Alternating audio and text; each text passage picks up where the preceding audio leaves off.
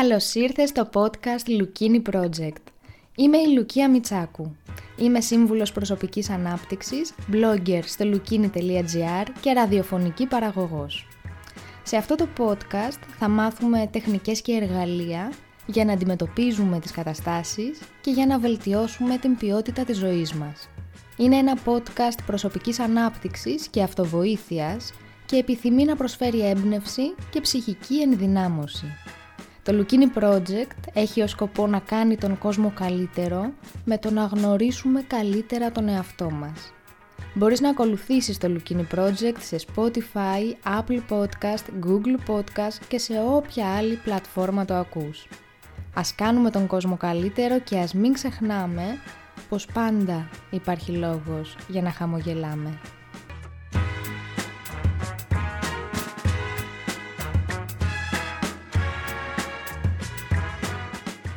Καλώς ήρθες! Αυτό είναι το 19ο επεισόδιο του podcast Lukini Project και έχει τίτλο «Μήπως η ανάγκη για επιβεβαίωση χαλάει τη ζωή σου» Με βλέπεις, με ακούς, με καταλαβαίνεις, συμφωνείς μαζί μου. Τι σημαίνω για σένα; Αυτές είναι κάποιες ερωτήσεις που πρωταγωνιστούν στη ζωή μας όταν σχετιζόμαστε με τους άλλους. Όλοι μας νιώθουμε πολύ όμορφα όταν μας θαυμάζουν και μας λένε καλά λόγια. Και αυτό είναι λογικό και υγιές. Το να μας αρέσει η επιβεβαίωση δεν είναι κακό. Αυτό που δεν είναι βοηθητικό και που μας κάνει κακό είναι το να ζητάμε την επιβεβαίωση σε οτιδήποτε κάνουμε. Το να μην κάνουμε κάτι ή να μην λέμε κάτι επειδή φοβόμαστε. Φοβόμαστε πως οι άλλοι δεν θα συμφωνήσουν μαζί μας, δεν θα μας δεχτούν, πως θα μας κρίνουν. Και αυτό που δεν είναι βοηθητικό και που μας κάνει κακό είναι όταν αυτή η απουσία θετικών σχολείων και συνεχούς επιβεβαίωσης μας κάνει να νιώθουμε τελικά άσχημα εμείς για τον εαυτό μας και συχνά καταλήγουμε να αλλάζουμε το ποιοι είμαστε για να ταιριάξουμε σε αυτά που πιστεύουν οι άλλοι, σε αυτό που είναι οι άλλοι. Όταν θυσιάζουμε τον εαυτό μας στον βωμό της επιβεβαίωσης. Και φυσικά, όσο απομακρυνόμαστε από τον εαυτό μας, νιώθουμε πως πιεζόμαστε, ασφικτιούμε. Επομένως, το να χαιρόμαστε με την επιβεβαίωση και να μας δίνει δύναμη και χαρά δεν είναι κάτι κακό. Ας μην δαιμονοποιούμε την επιβεβαίωση έτσι από μόνη της. Το να λέμε επίσης ότι ποτέ δεν πρέπει να ζητάμε την επιβεβαίωση κανενός και αυτό δεν είναι ρεαλιστικό. Γιατί ως άνθρωποι είμαστε προγραμματισμένοι με τέτοιο τρόπο ώστε να θέλουμε να ανήκουμε και να μας εκτιμούν και να νιώθουμε πως είμαστε μέρος μιας ομάδας. Και αυτό έχει λογική. Έχει λογική γιατί οι πρόγονοί μας δεν θα είχαν επιβιώσει αν ήταν ο καθένας ολομόναχος. Δεν θα μπορούσε να βρει τροφή κάποιος μόνος του, δεν θα μπορούσε να επιβιώσει απέναντι στη φύση ή σε εχθρούς μόνος του. Αυτή λοιπόν η ανάγκη να ανήκουμε σε μια ομάδα βοήθησε τους προγόνους μας να επιβιώσουν. Και χάρη σε αυτήν την ανάγκη είμαστε σήμερα εδώ. Και ακόμα και σήμερα που δεν διατρέχουμε τους ίδιους κινδύνους, θέλουμε οι άλλοι με την συμπεριφορά τους και με τα λόγια τους να μας επιβεβαιώνουν πως είμαστε ακόμα μέρος της ομάδας, γιατί νιώθουμε πως αυτό είναι πιο ασφαλές και ψάχνουμε ουσιαστικά κάποιον να μας διαβεβαιώσει, να μας καθησυχάσει πως έχουμε σημασία, πως αυτό που είμαστε, αυτό που κάνουμε έχει σημασία και πως ανήκουμε κάπου. Το πρόβλημα ξεκινάει όταν αυτή η ανάγκη για επιβεβαίωση γίνεται αυτοσκοπός και φτάνουμε στο άκρο, στο άκρο αυτού του φάσματος. Χάνουμε χρόνο, χάνουμε ολόκληρα χρόνια από τη ζωή μας σε μια αδιάλειπτη ανάγκη οι άλλοι να μας θαυμάζουν, να μας επιβεβαιώνουν, να μας συμπαθούν. Και όταν δεν το κάνουν, νιώθουμε άσχημα με τον εαυτό μας. Με αυτόν τον τρόπο λέμε στον εαυτό μας πως η άποψη που έχουν οι άλλοι για εμάς είναι σημαντικότερη από την άποψη που έχουμε εμείς οι ίδιοι για τον εαυτό μας. Περιμένουμε τους άλλους να μας εκτιμήσουν, να μας θαυμάσουν, να μας συμπαθήσουν, να μας αποδεχτούν. Περιμένουμε δηλαδή από τους άλλους να μας δώσουν ό,τι θα έπρεπε να δίνουμε καθημερινά εμείς οι ίδιοι στον εαυτό μας. Αυτό λοιπόν είναι το ένα άκρο. Και φυσικά υπάρχει και το άλλο άκρο που λέει δεν με νοιάζει καθόλου τι νιώθει ο άλλος για μένα, τι άποψη έχει για εμένα, δεν με αφορά καθόλου τι σκέφτεται ή τι νιώθει όταν συμπεριφέρομαι με έναν τρόπο ή με έναν άλλον τρόπο και αυτό είναι ένα άκρο. Και ή αυτός που το λέει δεν είναι απόλυτα ειλικρινής πάντα με τον εαυτό του ή πραγματικά δεν ενδιαφέρεται καθόλου για τα συναισθήματα των άλλων ανθρώπων και δεν έχει και καμία απολύτως πρόθεση να σχετιστεί με τους άλλους ανθρώπους με έναν ουσιαστικό τρόπο. Αυτά είναι τα δύο άκρα. Είναι μεγάλο το φάσμα. Ένα από τα σημαντικότερα θέματα στη ζωή μας είναι να ξέρουμε πώς νιώθουμε εμείς για τον εαυτό μας. Και αυτή η ιδέα να μην αλλάζει ανάλογα με την επιβεβαίωση που παίρνουμε από τους άλλους.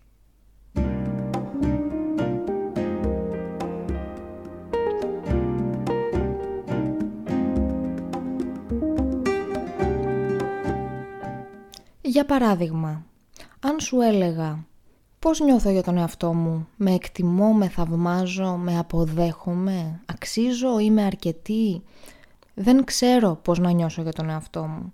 Α, το βρήκα. Λοιπόν, ξέρεις τι θα κάνω; Θα κάνω σχέση με κάποιον και θα τον ρωτάω συνέχεια πώς νιώθει για εμένα και θα παρατηρώ πώς με βλέπει αυτός και πώς μου συμπεριφέρεται για να ξέρω μετά πώς να νιώσω εγώ για τον εαυτό μου και να ξέρω αν αξίζω ή όχι ως άνθρωπος. Και θα έχω και λογαριασμούς στα social media και θα βλέπω πόσα likes έχω, πόσους followers έχω και πώς φαίνεται και η ζωή μου συγκριτικά με το πώς φαίνεται η ζωή των άλλων. Και τότε θα ξέρω πώς να νιώσω για τον εαυτό μου. Και ξέρεις και τι άλλο θα κάνω.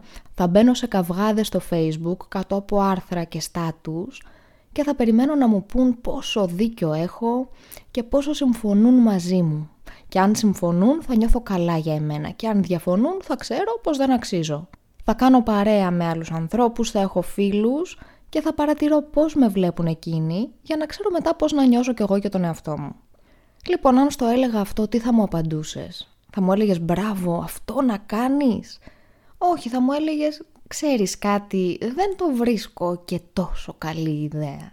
Τότε λοιπόν, γιατί συνεχίζουμε να το κάνουμε τόσο συχνά αυτό το πράγμα στον εαυτό μας και πολλές φορές χωρίς καν να το συνειδητοποιούμε; Γιατί περιμένω να με εκτιμήσει ο σύντροφός μου για να ξέρω αν αξίζω ή όχι; Γιατί περιμένω να με εκτιμήσουν οι φίλοι μου ή να με επιβεβαιώσουν χιλιάδες άγνωστοι στα social media ή άνθρωποι που έτυχε να δουλεύω μαζί τους στον ίδιο χώρο και αν δεν το κάνουν να νιώθω μετά εγώ πως δεν αξίζω. Γιατί συνεχίζουμε να το κάνουμε αυτό το πράγμα στον εαυτό μας;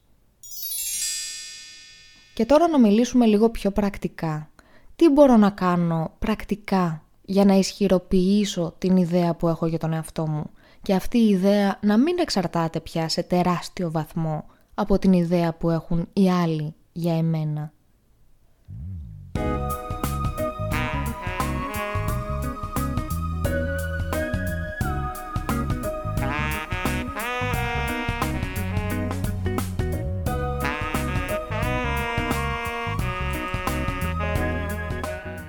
Νούμερο 1. Είναι σημαντικό κάθε φορά που νιώθω άσχημα επειδή δεν λαμβάνω την επιβεβαίωση που θέλω να κοιτάω προς τα μέσα και να ρωτάω τον εαυτό μου γιατί με αγγίζει τόσο πολύ η γνώμη των άλλων; Σε τέτοιο βαθμό δηλαδή ώστε να έχω στεναχωρηθεί εγώ τώρα αυτή τη στιγμή και να νιώθω χάλια με τον εαυτό μου. Να ψάχνουμε κάθε φορά το δικό μας γιατί. Δεν θα μας έρθει αμέσως η απάντηση, σίγουρα δεν θα μας έρθει αμέσως η απάντηση. Αλλά εάν κάνουμε συχνά στον εαυτό μας αυτή την ερώτηση, κάποια στιγμή η απάντηση θα έρθει και αυτή η απάντηση θα είναι εξαιρετικά, εξαιρετικά βοηθητική για τη ζωή μας.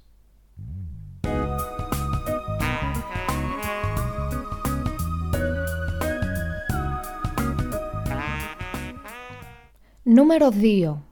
Από εδώ και πέρα προσπαθώ να λέω όχι. Είχαμε αφιερώσει ένα ολόκληρο επεισόδιο σε αυτό με τίτλο «5 τρόποι για να μάθεις να λες όχι». Από εδώ και πέρα αρχίζω να θέτω τα όρια μου. Το προηγούμενο επεισόδιο είχε τίτλο «Πώς να θέσεις υγιή όρια στους άλλους». Λέω όχι, θέτω τα όρια μου, λέω αυτό που πιστεύω πραγματικά. Παίρνω αποφάσεις με βάση αυτό που πιστεύω εγώ και είναι πιο κοντά σε εμένα και τις ανάγκες μου όχι φυσικά αδιαφορώντας για τα αισθήματα των άλλων, έτσι, αλλά δεν παίρνω αποφάσεις με βάση να με συμπαθούν, να με εκτιμήσουν. Κάνω λοιπόν πρακτική. Λέω όχι, θέτω τα όρια μου, λέω αυτό που σκέφτομαι. Και μετά βγάζω τα συμπεράσματά μου και λέω «Ήταν τελικά τόσο τρομερό από τη γνώμη μου, χάλασε ο κόσμος». Μήπως αντίθετα νιώθω πως μπορώ να σταθώ τώρα περισσότερο στα πόδια μου. Μήπως νιώθω πως έχω περισσότερη αυτοπεποίθηση;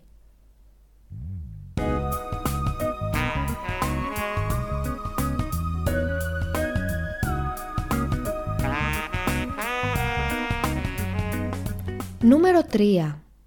Σκέψου και ιδανικά γράψε όλα για τα οποία είσαι περήφανος. Όλες τις αποφάσεις που πήρες και είσαι περήφανος για αυτές. Όλα τα στοιχεία του χαρακτήρα σου για τα οποία νιώθεις ευγνώμων και περήφανος. Γράψε και διάβαζέ τα σε τακτά χρονικά διαστήματα αρκετές φορές μέσα στην εβδομάδα. Δώσε εσύ στον εαυτό σου την επιβεβαίωση που χρειάζεσαι.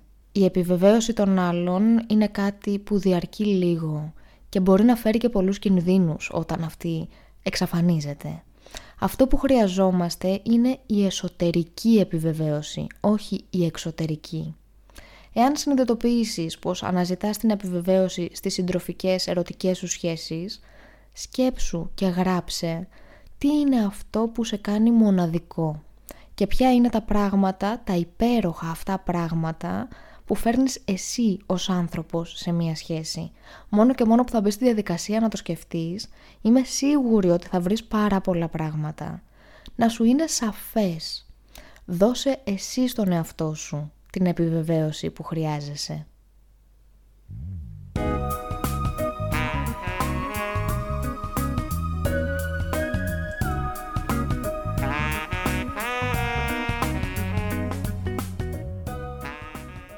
Νούμερο 4. Κάθε φορά που πιάνεις τον εαυτό σου να αναζητάς, να αποζητάς την επιβεβαίωση από κάποιον, ρώτησε τον εαυτό σου. Τι ελπίζω να μου πει αυτός ο άνθρωπος; Ελπίζω να μου πει πως δεν έκανα τίποτα κακό, πως αξίζω, πως είμαι καλός άνθρωπος; Τι είναι αυτό που ελπίζω να μου πει αυτή τη στιγμή; Και μετά, αφού το βρεις, πες το εσύ στον εαυτό σου. Ό,τι είναι αυτό που χρειάζεσαι να ακούσεις εκείνη την συγκεκριμένη στιγμή, στην πολύ συγκεκριμένη αυτή κατάσταση, βρες ποιο είναι αυτό ακριβώς και πες το εσύ στον εαυτό σου.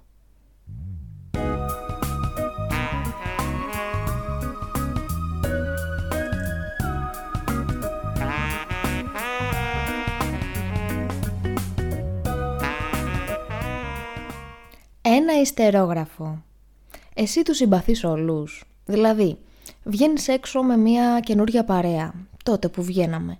Ή πηγαίνεις σε μια καινούργια δουλειά με πολλούς νέους συνεργάτες. Ωραία. Τους συμπαθείς όλους. Τους εκτιμάς όλους. Τους θαυμάζεις όλους. Γιατί λοιπόν να προσπαθείς να σε συμπαθούν εσένα όλοι; Γιατί να νιώθεις την ανάγκη να είσαι αποδεκτός και αρεστός από όλους, παίρνοντας αποφάσεις που δεν σου ταιριάζουν; Και που είναι και εις βάρος της ψυχικής σου υγείας. Η πραγματικότητα είναι πως δεν θα σε συμπαθήσουν όλοι και δεν πειράζει. Δεν πειράζει καθόλου. Δεν θα σε εκτιμούν όλοι και επίσης δεν πειράζει.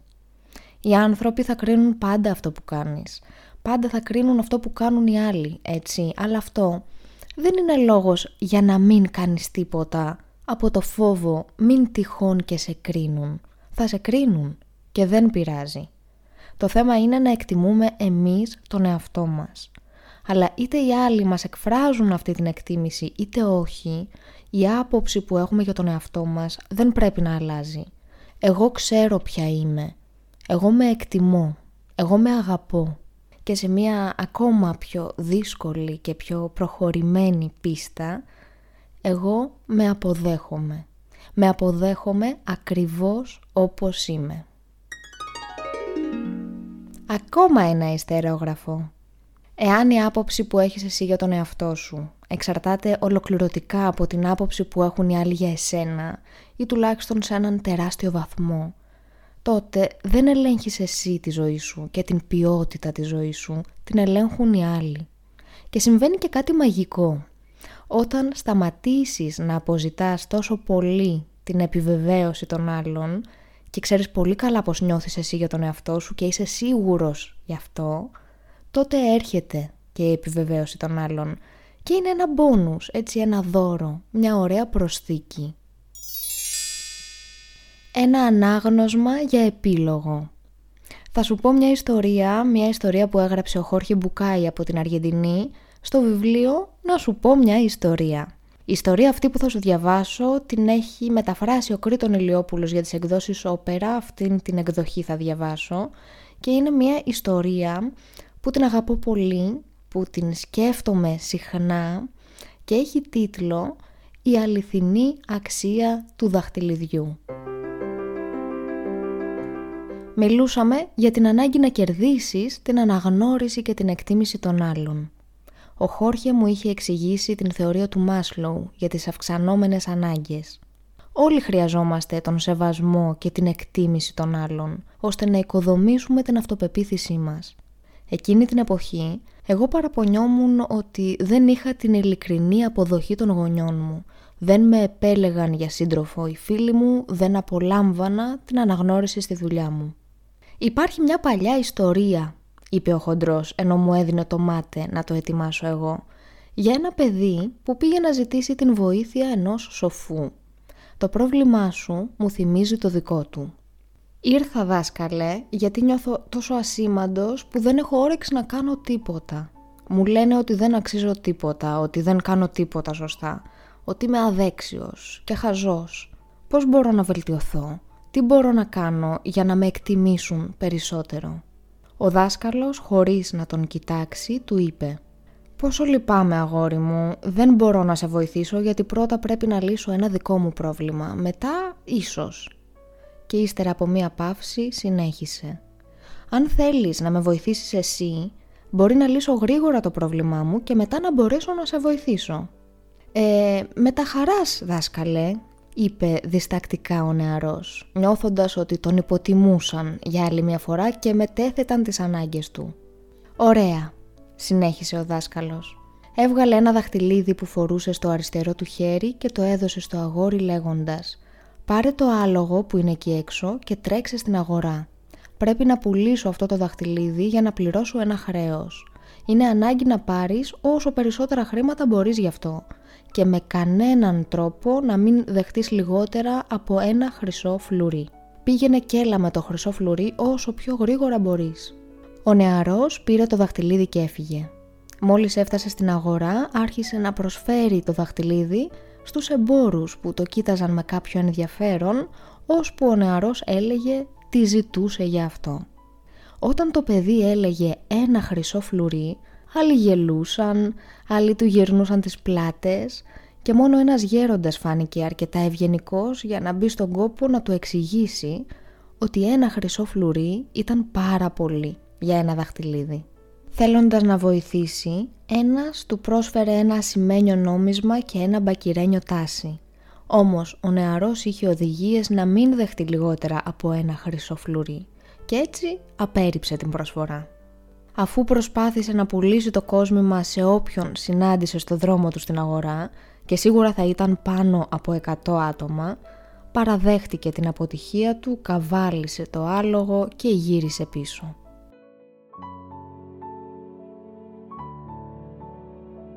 Πόσο θα ήθελε ο νεαρός να είχε ένα χρυσοφλουρί για να το δώσει στον δάσκαλο και να τον γλιτώσει από το πρόβλημά του; Έτσι θα έπαιρνε και αυτός τη συμβουλή και τη βοήθεια του δασκάλου.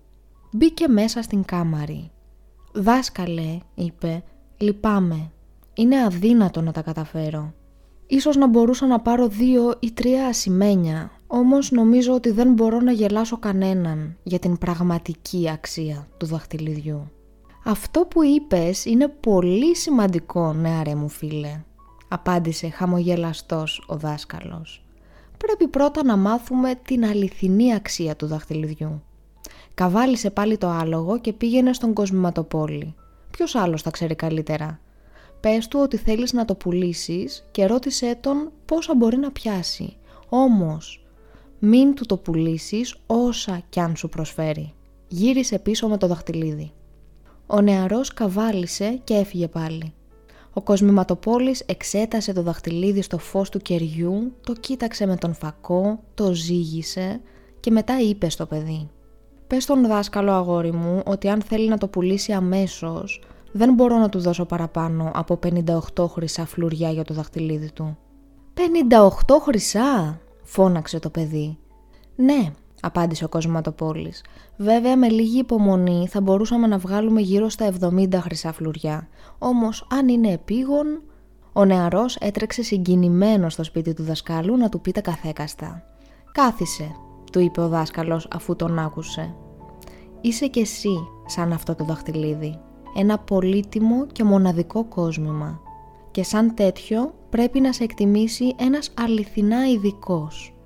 Γιατί στη ζωή σου γυρίζεις εδώ και εκεί ζητώντας να εκτιμήσει ο καθένας την πραγματική σου αξία; Και με αυτά τα λόγια έβαλε πάλι το δαχτυλίδι στο μικρό δάχτυλο του αριστερού του χεριού.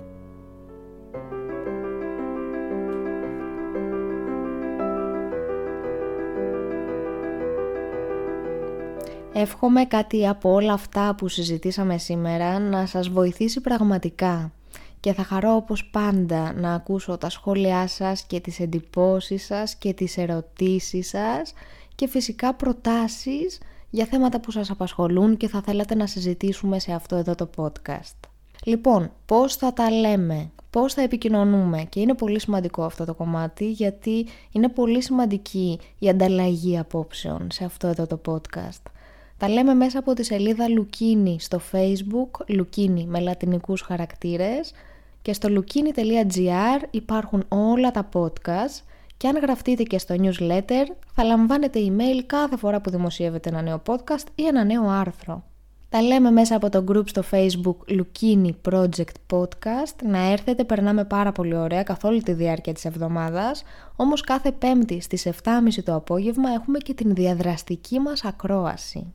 Τα λέμε και από το Instagram Lukini Project και Λουκία Μιτσάκου. Και τώρα αν δεν είστε στα social media και θέλετε όμως να επικοινωνήσουμε, κάνετε πάρα πολύ καλά και εγώ θέλω πάρα πολύ να επικοινωνούμε, μπορείτε να πάτε στο lukini.gr και να στείλετε ένα μήνυμα μέσα από την φόρμα επικοινωνίας.